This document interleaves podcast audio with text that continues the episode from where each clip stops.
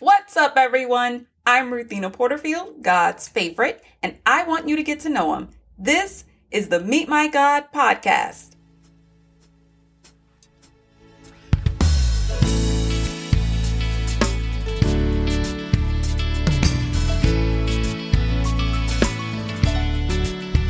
Today we meet God in Acts chapter 12, verses 11 through 17.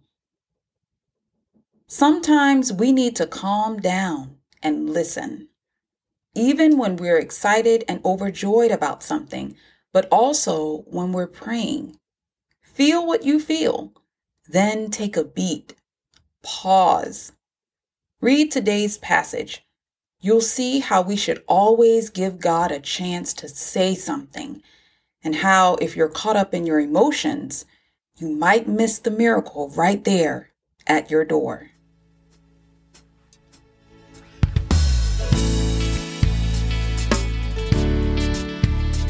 Thank you for listening to the Meet My God podcast, but don't forget to spend time with Him on your own.